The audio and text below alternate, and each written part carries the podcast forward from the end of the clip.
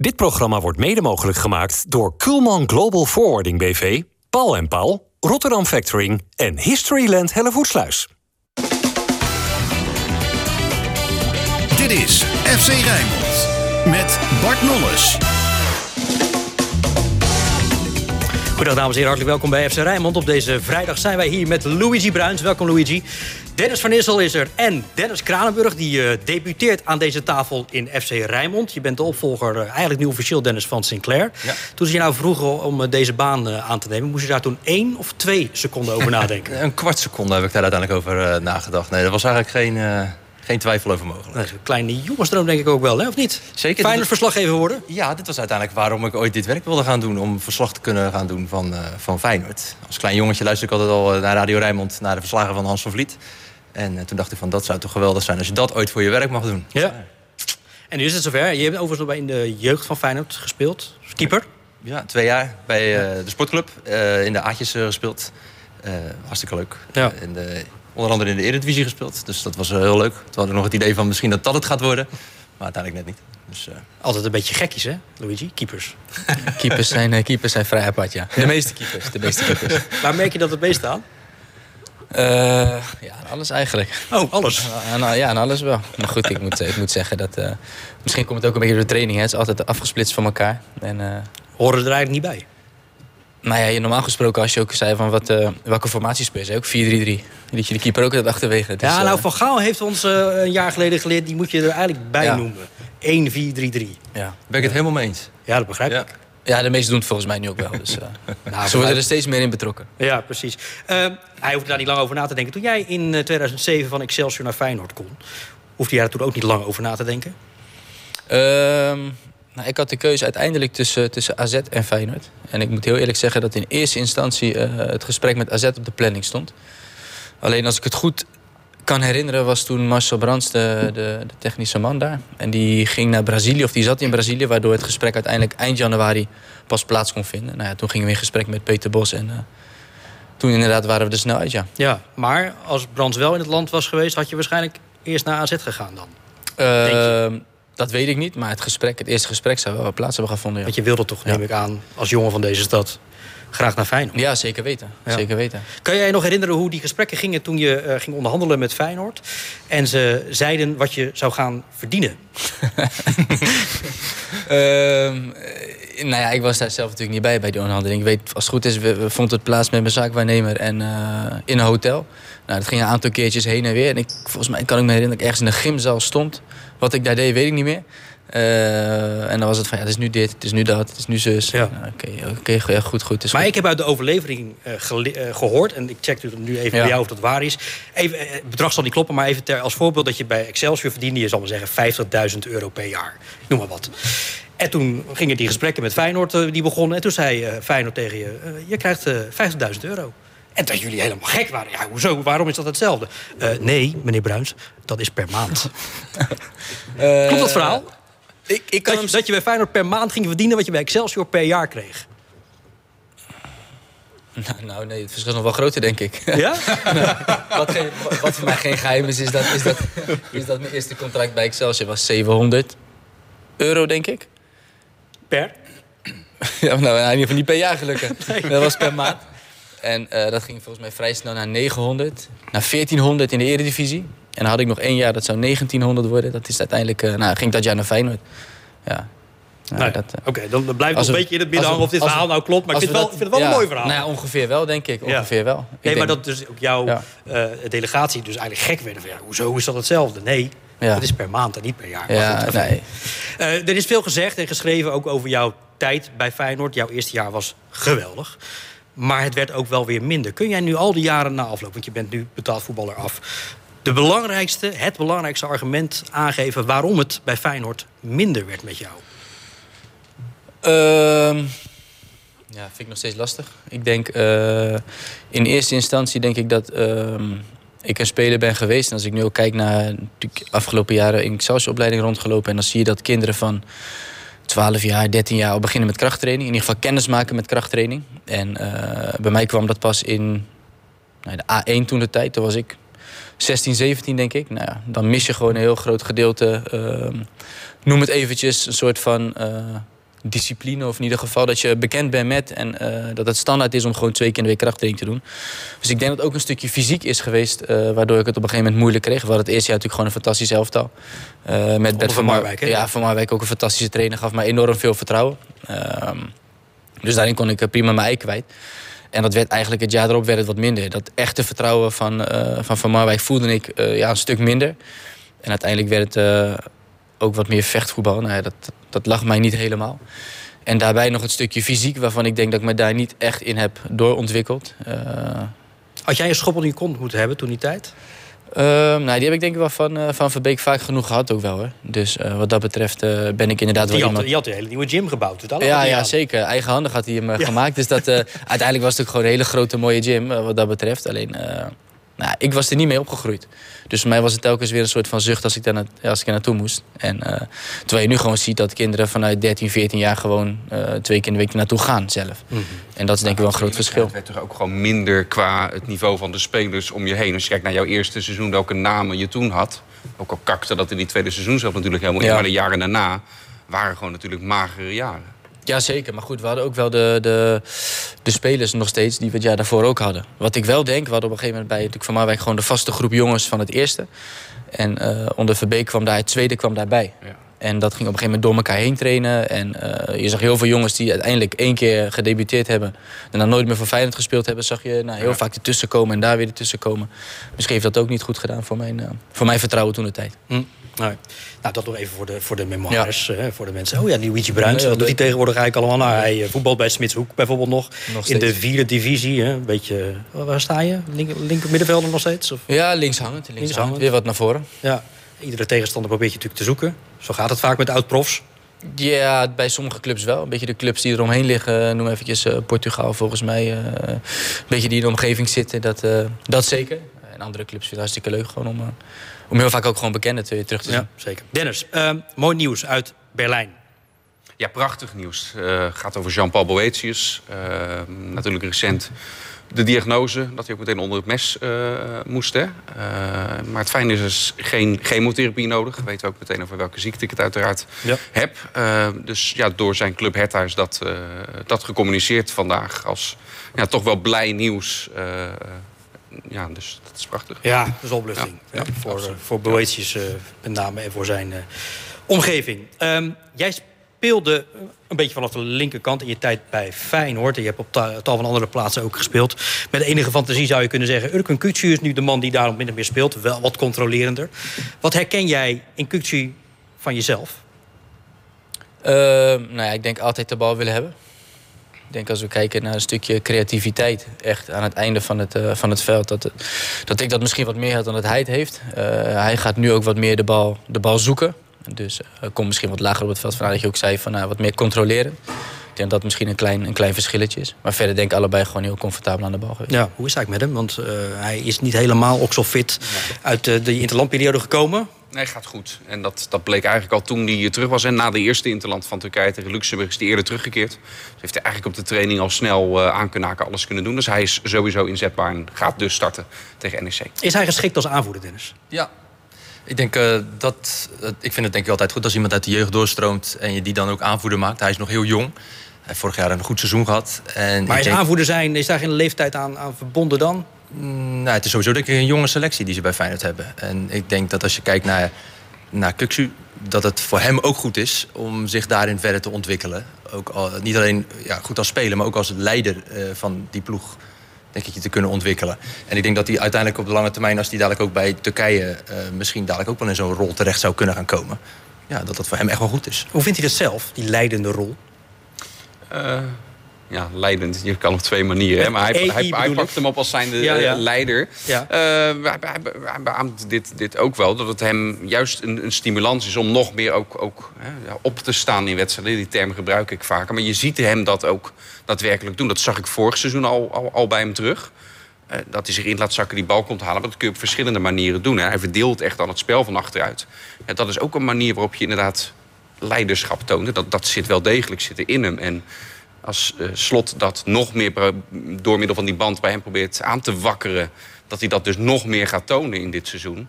Ja, dan is het een win-win voor, voor hem en voor Feyenoord. Ja, wat jou betreft ook de, de juiste aanvoerder voor dit Feyenoord? Ja, ik denk het wel. Ik denk als je een beetje kijkt welke spelers ze dit jaar natuurlijk ook gehaald hebben. Ze zijn allemaal jongens die, die nieuw zijn. Nou, die maak je bijna nooit meteen aanvoerder. Nou, dan kijk je wat, uh, wat er wat langer zit. Nou, dan denk ik dat het alleen maar goed is om een jongen die al een tijdje bij het eerste zit... belangrijke speler is en nog eens vanuit de eigen jeugd komt om die aanvoerder te maken. Dan zie ik maar één andere eigenlijk optie binnen, binnen deze... Dat is Gernot Trouwen ja, Die was het ook even, hè, begin van het seizoen. Die, die, die qua spel en qua leiderschap... die natuurlijk ook die, die captain uh, kan zijn. Hè? Uh, Wat mij ook wel kan bekoren nu bij Kukcius, hij komt leuk uit zijn woorden. Hij, het is een prettige jongen ook om een gesprek mee te voeren. Dat, dat moet Gernot iets minder. Ja. maar, je, maar, ook daarin merk je wel de ontwikkeling bij Kukcius, vind ik. Dat hij daar ook na de wedstrijd kan die echt wel gewoon ook op een goede manier uitleggen... en de vinger op de zere plek leggen. Of juist vertellen wat hij juist wel goed ging. Ook daar vind ik dat hij al echt wel stappen in heeft gemaakt. Wat zal zijn plafond zijn, Luigi? Urkun Kukcius. Nou, als ik het nu zou, zou, zou mogen zeggen of kunnen zeggen, denk ik uh, subtop Europa. Denk ik. Ja, spreed, maar ja. Ja, nou ja, een beetje die range. Ik denk voor de absolute top dat hij nog wat tekort komt. Mm -hmm. dus daarin zou hij nog moeten groeien. En aanvoederschap zal daarin uh, ook weer een onderdeel kunnen zijn om hem te helpen. Ja. Uh, en verder en hij international, dus dat ja, nou, je waarde natuurlijk altijd goed. Ja, ja. Ja. ja, ik ben zo, zo benieuwd bij hem. Dus dit is inderdaad een logische optie. Maar of hij ooit, want hij zit ook bij het Turkse nationale team... naar een van die Turkse grootmachten gaat. Of dat zelf ook zou zien zitten. Het is natuurlijk vanuit zijn achtergrond zou dat een inkoppertje zijn. Maar nou, Robin van Persie kan erover meepraten. Pierre van Hooijdonk, Dirk Kuyt. Uh, als je bij Venebarts een grote meneer bent, dat, is ook wel, uh, dat zou natuurlijk ook hartstikke gaaf zijn. Ik denk dat dat niveau dat ik dat prima aan zou kunnen ook als volgende stap. Ja, wat denk ik wel namen van, van spelers die uiteindelijk in een het eind van de carrière Juist. Dus ik denk in eerste instantie dat hij gewoon een Europese club wil, uh, wil gaan zoeken en daarvoor wil gaan spelen. En uiteindelijk uh, daar terechtkomen is denk Welk land denk je even specifiek aan? Wat, wat zou het beloofde voetballand voor Kukcu zijn? Spanje, Italië, denk ik. Frankrijk denk ik misschien net iets te fysiek. Uh, de Bundesliga voor hem? Denk ik ook, ja. Dat, zou ook dat, daar zie ik hem echt, echt wel voor me ook. Ja, nee, zou kunnen.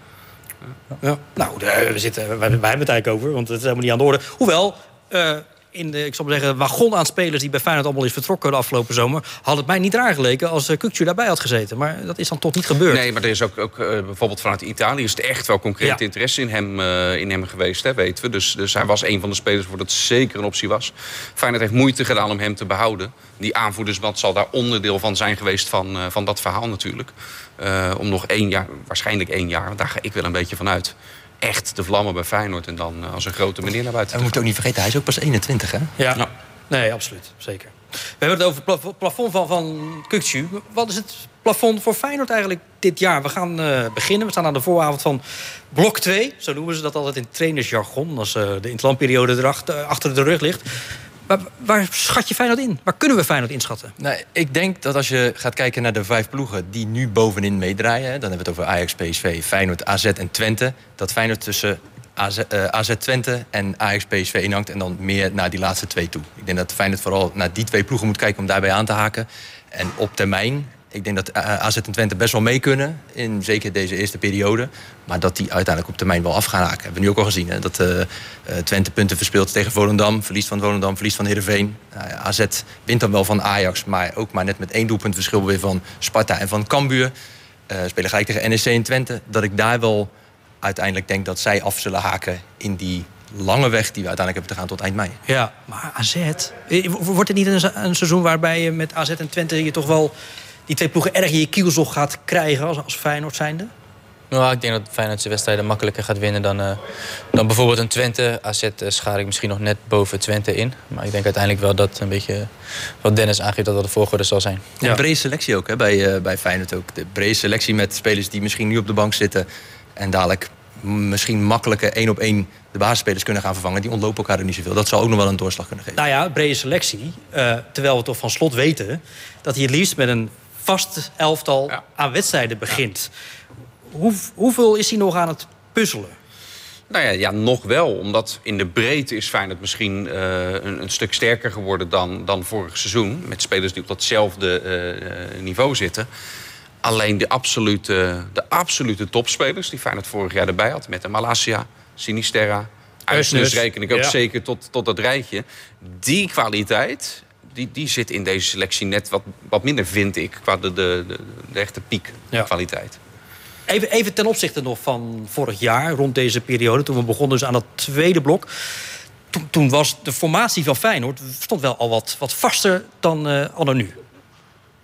Ja, omdat vorig jaar twee redenen. Eén, die jongens waren eigenlijk altijd fit. Die konden het programma aan. En twee, vond ik vorig seizoen dat het gat tussen de kwaliteit van de eerste 12, 13, 14 spelers en de rest uh, uh, groter was dan dat die in ieder geval dit seizoen is. Dat kun je overigens ook op twee manieren uitleggen. Uh, maar feit is wel dat het nu wat gemiddelder is. dat ze dichter bij elkaar liggen. En tot op, tot op dit moment de meesten ook niet in staat waren om constant maar te kunnen spelen. Volgens mij vroegen ze me vorige week of voor PSV nog van ja, heb je nou je elftal op orde? Toen zei ik van nou, dat kun je volgens mij niet zeggen, want je speelt zoveel wedstrijden, er veranderen zoveel dingen. Het team wat vorig jaar aan het begin van het seizoen startte, was ook niet het team wat, uh, wat de finale gespeeld heeft. Gelukkig zou ik bijna zeggen, ontwikkelen die jongens zich. En bij de een gaat het sneller dan bij de ander. En dat betekent ook altijd dat je als de coach en als coachingstaf de vrijheid moet voelen om spelers die zich goed ontwikkelen ook de kansen te geven uh, om te gaan spelen. Was nou de ideale voorhoede? Uh, Deelrosun. Welke plaats? Rechtsbuiten? Ik denk het wel. Danilo voorlopig. En... Idrissi links? Ja. Oké. Ja. Maar dit is dus een van die puzzels. Ja. Een van de toch nog aantal puzzels waar, waar, waar Slot uh, mee bezig is. Ja. Het zou me niets verbazen als die komend weekend trouwens die Roosten op links zet dat Jamax uh, blijft staan aan de rechterkant. en, en ziek, dan, Ja, Wollemak ziek is de vraag of die er überhaupt uh, uh, bij is natuurlijk. En Simanski die dan terugkeert achter de, de spits. Zou me niets verbazen als dat de, de variant zondag is. Ja, maar in hoeverre is de keuze voor de spitspositie nou voor slot echt al een, een, een, een hersenkraker? Nou ja, op dit moment denk ik niet, als je het mij vraagt. Als je kijkt dat Danilo, zoals Louis Verhaal het zegt, die levert. Maakt doelpunten. En ik denk ook als je gewoon kijkt naar de manier hoe het speelt. En met het hoge druk zetten, het veel afjagen van de verdediging van de tegenpartij als zij op willen bouwen. Dat Danilo daar meer geschikt voor is dan Jiménez. Aan de andere kant, we zien Jiménez natuurlijk wel als speler die, eh, ja, als die, als die het doel ook maar denkt te zien, ja, dan gaat hij erover in of dan gaat hij er naartoe. Ja, ik heb zo'n flashback met vorig jaar met die discussie Linse-Dessers... die je natuurlijk had, waarbij we over Linse en, en, de arbeid en het afjagen... en wat je, de, Danilo wel nog net meer een afmaker dan dat Linse het, uh, het was is. En Dessers die erin kwam, steeds leven. En op een gegeven moment zag je ook aan Cyril Dessers... die stelde zich eerst nog bescheiden op, ook in de interviews. Van ja, ik wacht mijn kans af. En dat kan tot op een gegeven moment wel, als je levert zoals ook Jiménez het doet. Alleen denk ik bij Jiménez, van wat ik tot nu toe van hem zie... dat hij net een tikje minder geduldig dan Cyril Dessers nog is... voordat hij aan de deur gaat rammelen. Wat ook meespeelt bij Jiménez is, die heeft afgelopen woensdag... om uh, twee uur s'nachts Nederlandse tijd nog een interland gespeeld met Mexico. Nou, hij moet daarna nog uh, even een beetje bijslapen, terugvliegen hier naartoe. Tijdsverschil. Dus ja, dat is in, voor zondag, voor zondag sowieso uh, nog niet. Maar, maar jij bent inmiddels uh, gediplomeerd uh, trainer Luigi. je hebt je papieren, althans bijna allemaal. is dit nou fijn voor zo'n trainer van een topclub dat je zo'n keuze hebt? Zeker. Ik denk dat het beter is om twee fantastische spitsen of goede spitsen te hebben dan één goede en één waarvan je weet van ja, als ik hem erin breng, ja, gebeurt er dan wel wat. Wie is jouw beste? Um, nou, op dit moment nog Danilo. Eigenlijk wat we net ook bespreken. Van als je gewoon scoort en je levert gewoon, ja, dan blijf je gewoon staan. Dat is eigenlijk een soort ongeschreven regel. En uh, natuurlijk kan het best wel een keertje, een keertje anders zijn. Tot het moment komt dat hij niet gaat scoren en uh, Jiménez wel. En dan kan het, uh, kan het zomaar heel snel kantelen. Ja, nou, dat hebben we vorig jaar gezien. We gaan natuurlijk ook even weer de straat op. Doen we altijd op vrijdag in FC Rijnmond. Met maar weer eens een keer die vraag. Daar is hij weer. Danilo of Jiménez? Wie moet volgens u in de spits staan bij Feyenoord? Danilo of Jiménez? Ik zou beginnen met Danilo en daarna Jiménez. Brigitte, help me eens even. Wie moet in de spits staan bij Feyenoord? Ze zijn beide goed, dus ik zou het ook moeilijk vinden als trainer. Ik kan ze even beide. Hoor je dat? De Milio of Gini? Zo. Ik vind het fijn als Feyenoord wint. Maar ik zal er geen. Maar eigenlijk ben ik Sparta-fan. Jiménez, dat is uh, uitgesproken de beste spits. Ah, Jiménez. Ja, Jiménez doet dat maar. Wat hij uh, heeft laten zien in die korte tijd dat hij speelde, wel een keer doelpunt maakt. Hij wil graag. Nee, dat is, dat is echt spits die Feyenoord zoekt. Oh, een Braziliaan of een Mexicaan? Dat is wat beter. Een Braziliaan. Heb je een lopende aanval, dan heb je meer dan die Danilo. En heb je, dat je in de aanval bent, dat je een sterk verdediger, dan heb je meer dan die Jiménez. Ik vind Brazilianen toch wel beter voetballen dan Mexicanen. De keuze is moeilijk, maar daar hebben ze toch een hele dure trainer voor. Dat hoeven wij toch niet te doen. ja. Nee, maar dan, dan Nou, kunnen we, dan klaar. Ja, kunnen we even opdoeken. Weekend. Ja, fijne weekend allemaal. Ja, als we dat allemaal aan die eh, trainer kunnen overlaten... Ja, dan eh, zijn wij werkloos, Luigi. Hij heeft gelijk. Ja, hij heeft gelijk, ja. ja, ja. Hoe is het met Lucel Geertruida? Nee, die heeft bij Jong Oranje eh, natuurlijk eh, is die mee geweest. Hij mocht na de wedstrijd tegen PSV mocht hij weer aansluiten bij de groepen. De, ja, de ziekte van Vijver was op dat moment niet meer besmettelijk voor zijn ploeggenoten. En heeft bij eh, Jong Oranje heeft hij eh, één keer een halve wedstrijd en eh, één keer een hele wedstrijd meegespeeld. Dus die, eh, ja, die komt gewoon fit terug. Hey, maar even, ik ben natuurlijk echt medisch echt een onbenul. Ik weet wel sinds deze week weer alles over keelontstekingen. Maar eh, ziekte van Vijver, dan, dan, dan liggen er toch normaal gesproken, normaal gesproken lang uit. Ja, ik heb het zelf dus gehad. te zijn toen wij, toen wij jong waren, dat dat veel meer impact heeft dan, ja. eh, dan nu. De medische wereld staat niet stil, blijkbaar. Dat wisten we al. Zo, ja. Nee, jij hebt het gehad. Ja, ik heb het gehad. Ik heb daar zes maanden last van eh, gehad. dat is ja, het is eh, Oh, lang- ook lang. 22 jaar geleden. Dan ga ik denk hier dat het, zitten. het is inmiddels Nou, wel iets verzakt. zijn, Ja. Heet het nou Long Vijver of eh, niet? dat niet. Dat, dat is een scherpe van die bruid. Maar eh Geertruida, eh, rechtsback of controlerend op het middenveld, waar zou je hem nu neerzetten? Ja, ik zou hem rechtsback zetten. Maar... eh omdat Maar er wordt wel een type Eusters nog steeds gemist binnen het elftal. Ja, Die nee, ik kan heb- hij toch invullen? Ik heb daar toch liever een andere speler. Iets, iets meer voetbal, iets meer eh, eh, verbinding spelen. Gewoon En, Timber dus. Of, Ja, en wat meer power aan de zijkant die eh, denk ik de hele flank kan bestrijken. Ja. Maar gaat Geertruida nu tegen NEC spelen? denk het wel. Ja. En dan geen Pedersen meer? Ik denk Pedersen op de bank. En Stel, Geertruiden kan een, een uur volmaken. Ik denk dat daar de grens wel, eh, wel ligt. En met vijf wissels nu, als ze de tel goed bijhouden... dan, eh, dan, dan moet dat prima kunnen. Hoe getergd zal die Bijlo zijn? Ja, ik, ja, ik kan me voorstellen dat hij echt zoiets heeft. en Zeker in die wedstrijd tegen NEC zondag. eh, waar Sillissen natuurlijk onder de lat staat. Dat Ja. je echt zoiets bij jezelf denkt van... Wacht maar even, vriend. Ik zal laten zien dat ik eh, in het Nederlands elftal hoor te staan. Wat ik trouwens ook vind. Ehm, maar het is natuurlijk ook heel raar dat hij niet wordt opgeroepen. Dan mag hij komen om vijf penalties tegen te houden. Dan mag hij daarna weer naar Heeft huis. hij die eigenlijk tegengehouden? Weten we dat? Er zijn daar beelden van. Is daar Bijlo. naslag, Ja, naslagwerk? Ja? Ik heb de cijfers niet paraat. Maar dat- dat- Nee, nee, maar op die training bij het Nederlands elftal moesten ze Oh, toch die- allemaal komen in de kolonnes van drie? Hij, eh, de- uiteraard slot op de persco gevraagd wat Bijlo daar dan eh, van vond. En die, eh, die, die heeft, daar een goed gevoel aan overgehouden. Aan hoe die sessie is gegaan. Oké. En wat gek geworden zijn we, Luigi. Ja, het is een hele aparte, hele, ik denk, hele Ja, vind- aparte gang van zaken. Ja, dit, dit vinden heel veel mensen. Maar ik vind richting een, een, eh, een, een WK... waarbij je weet op een gegeven moment na drie wedstrijden... kom je al in de fase waar je zeer regelmatig het op strafschoppen aankomt. Ik vind het eerder eigenlijk van de zotte... dat er niet eerder in de voetballerij al zo in-depth op, op, op strafschoppen... Nee, maar daar, maar daar is de kritiek ook niet op, dat hij daarop traint. Het gaat erom dat je een van de beste keepers van Nederland eerst passeert. Oh, zo. En Ja, ja, vervolgens, ja, dan kan eh, ik niet tegen je ingaan, Bart. Ja, wel, sorry. wel laat komen Ja. om eh, een paar penalties te Nee, tegen te maar ook wel de penalties, denk ik, op zich. Ik bedoel, je weet toch van alle keepers de statistieken. Je weet toch dat Krul bijvoorbeeld heel veel penalties gepakt heeft. Ja, weet je wat Krul gezegd heeft voor deze aangelegenheid? Ja, van zoek het maar uit. Ja, middag Nee, maar goed, die heeft hem, eh, ik bedoel, dat is ook op een gegeven moment bij het WK in 2014. Nou, ja, dat, ja, dat op een gegeven moment hij erin komt. En, eh, en het voor hem doet. Dus hij mij was weet. hij helemaal niet zo'n penalty killer ook, hè? Tot dat moment. Krul. Ja, Ik, dacht, nee, ik dacht dat hij wel een aardige penalty kon pakken. Maar het is meer een gevoel, denk ik, dan, eh, dan statistieken. Maar goed, eh Van vooral, vol- volgens mij was het vooral dat Sillis eh, bekend staat... dat hij Ja. dat juist niet doet. Ja, dat ook, klopt. Maar het wordt interessant. Inderdaad, zondagmiddag uh, Sillissen tegen Bijlo. Wedstrijd eh, tussen NEC en Feyenoord. Sparta gaat naar... eh, Zou die Bijlo zo'n zo'n ploeggenoot van een seintje geven... van hij mocht er nou een duelletje zijn met die Sillis Loop even door. Ja, ja. Of werkt dat? Of, eh, of, werkt dat? Nee, dat werkt denk ik niet zo. Maar misschien dat hij het wel denkt. Sparta gaat naar eh, RKC. Dat is de nummer 7 tegen de nummer 8 van eh, dit moment. Wat voor eh, middag wordt dat voor Sparta in Waalwijk?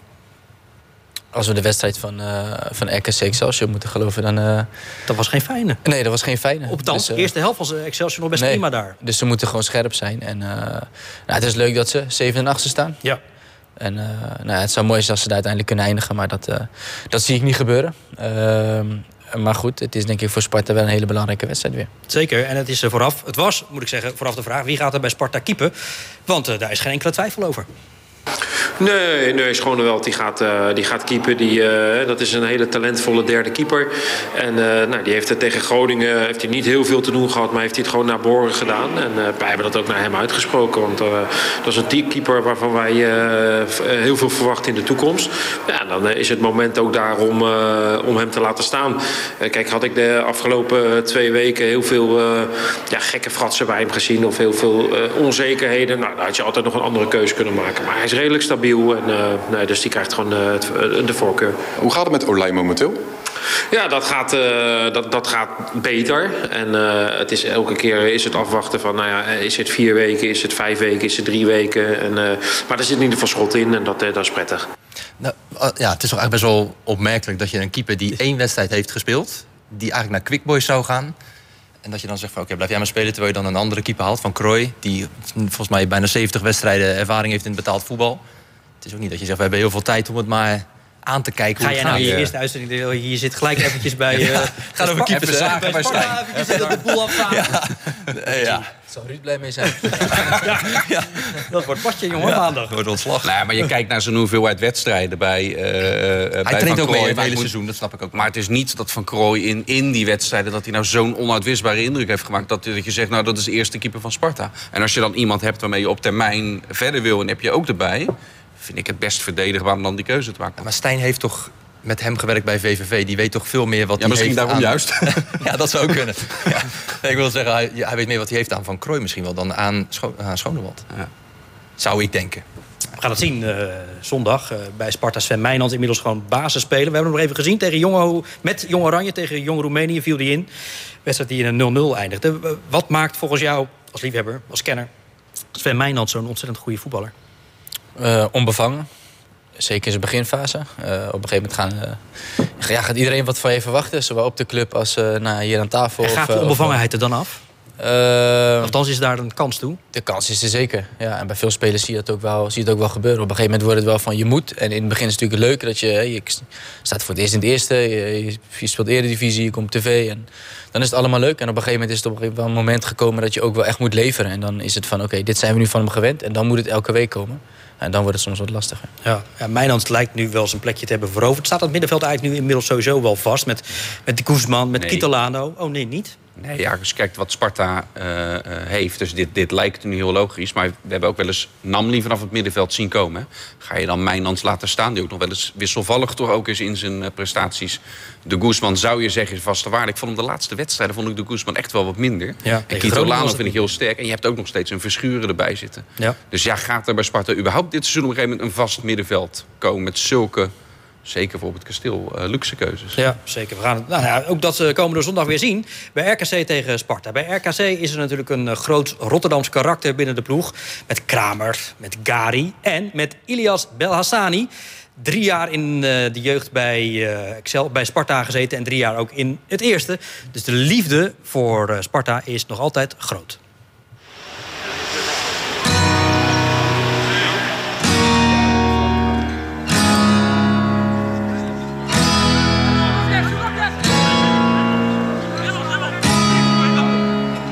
Ja, nou ja, het is, het is, het is, uh, het is een hele mooie club. Het is, uh, en wat voor mij heel speciaal maakt is natuurlijk dat het gewoon in de wijk is waar ik uh, ben geboren en getogen. Dus dat maakt hem extra speciaal. Dus ik ben zeker blij met Sparta, ja. Ja, ik kijk nog steeds die beelden wel eens terug hoor. En ook laatst bij een programma kreeg ik oude beelden te zien van Sparta. Ja, dan, dan zie je gewoon een jongen die super gretig was en, en die echt graag wilde. Dus ja, en dan met mijn creativiteit uh, kon ik dat heel goed gebruiken bij, bij, bij de elftal waar ik toen zat. En, uh, en inderdaad, ik heb wel wat mooie goals en assisten gegeven. Maar als ik de naam van Mark-Jan Verdeers zegt, dan krijg je rillingen over je rug, denk ik, hè? Hoe weet je dat? promotie. Net niet. Nee, ik heb hem toen nog als voetballer gehad. Hè? En uh, heb ik ook met hem over gehad. Maar die heeft echt. Uh, uh, heeft me eigenlijk een, een, een, klap voor mijn gezicht gegeven die dag, ja.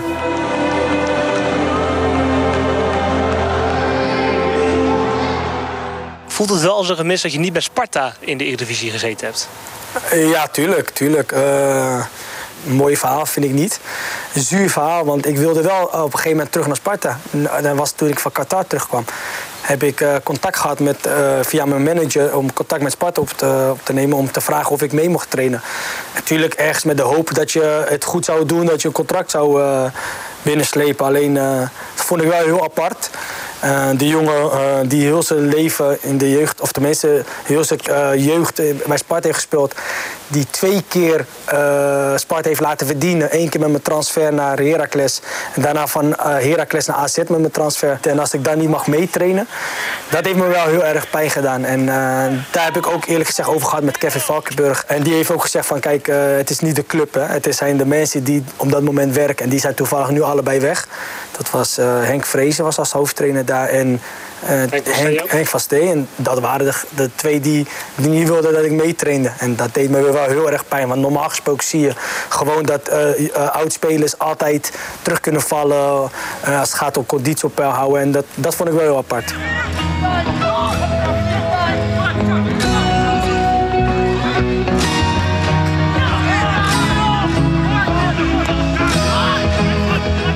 Maar ik ben misschien toch wel het meeste trots, eerlijk gezegd, dat ik mijn draai weer na lange tijd heb gevonden. Want ik heb daar wel heel lang mee gestrokkeld. Uh, soms zelfs aan mezelf getwijfeld van, kan ik het niet meer of uh, weet je. En uiteindelijk merk ik gewoon dat als ik me lekker voel bij een club en wij zien elkaar hier echt als familie en dat maakt het heel speciaal.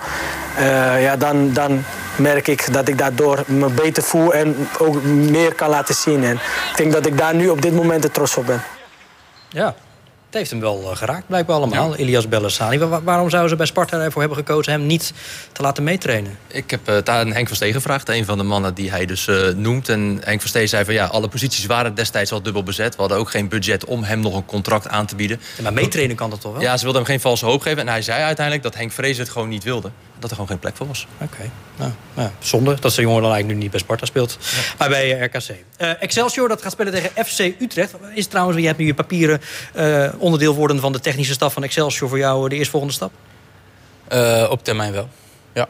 En, en, dat lijkt bij, althans in ieder geval vanuit mij. Oké, en vanuit Excelsior?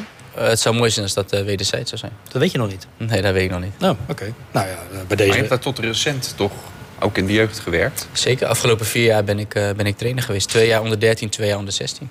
Ook toen je dus nog voetbalde? Ja. Maar dat is nu klaar? Dat is, uh, dit jaar is, uh, is daar niks uitgekomen, nee. Oké, okay. ja, deze voor de, roepen nu 17 vragen op, maar ja, die tijd hebben we dan nu net even niet. Maar goed, jij, jij hebt de deur dus blijkbaar nog niet dicht gedaan. Nee, de deur voor Excelsior is nooit dicht. Nee. Uh, alleen ja, er zijn wat dingen gebeurd afgelopen, hmm. afgelopen jaar, afgelopen half jaar, waardoor we ja, er niet uit zijn gekomen. Tel het is in 30 seconden. Ja, in 30 seconden. Nou ja, heel simpel. Uh, op een gegeven moment ga je praten over een, over een team. En uh, dan is de intentie om daar trainer van te gaan worden. Nou ja, dan is de bedoeling dat je over ja, randzaken gaat praten, randvoorwaarden, financiële dingen, toekomstperspectief en noem het maar op. Nou, ja, uiteindelijk heb je daar een voorstel op gekregen? Nou, daar stuur ik dan nog een mail op van uh, was dit het? En uh, met wat vragen. Daar heb ik nooit meer antwoord op gehad. Tot alle hm. trainersposities waren ingevuld. Wat opmerkelijk. Dus, uh, heeft dat er ook te maken dat dat toen net een wisseling van de was was met als technisch manager? Ehm, nee, nee, het was wel nog in de periode van, van Nick. Okay. en de start van, van Rogier, de nieuwe HIO. Dus, ja. ja. Oké. Okay. Nou, zonde. Zeker. Ga je wel gewoon naar Excelsior kijken zondag tegen Utrecht? Uh, hoe laat spelen ze? Tegelijk met Feyenoord. Tegelijk met Feyenoord. Ja, met Verstappen. Kleur bekennen. En tegelijkertijd met Verstappen. Daar wordt het waarschijnlijk... Tegelijkertijd met uh, City tegen United. Succes met kiezen. Ja, dan wordt het waarschijnlijk Verstappen en, uh, oh. en nog iets. Oké. Bedankt voor je komst weer. Was leuk. En voor je openhartigheid ook.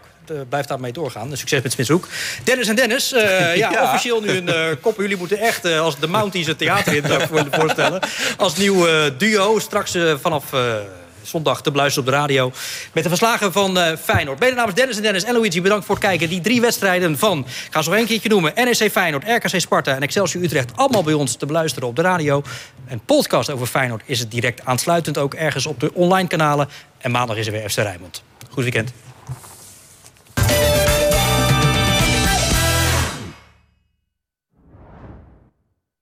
Dit programma werd mede mogelijk gemaakt door Kulman Global Forwarding BV Paul en Paul, Rotterdam Factoring en Historyland Hellevoetsluis.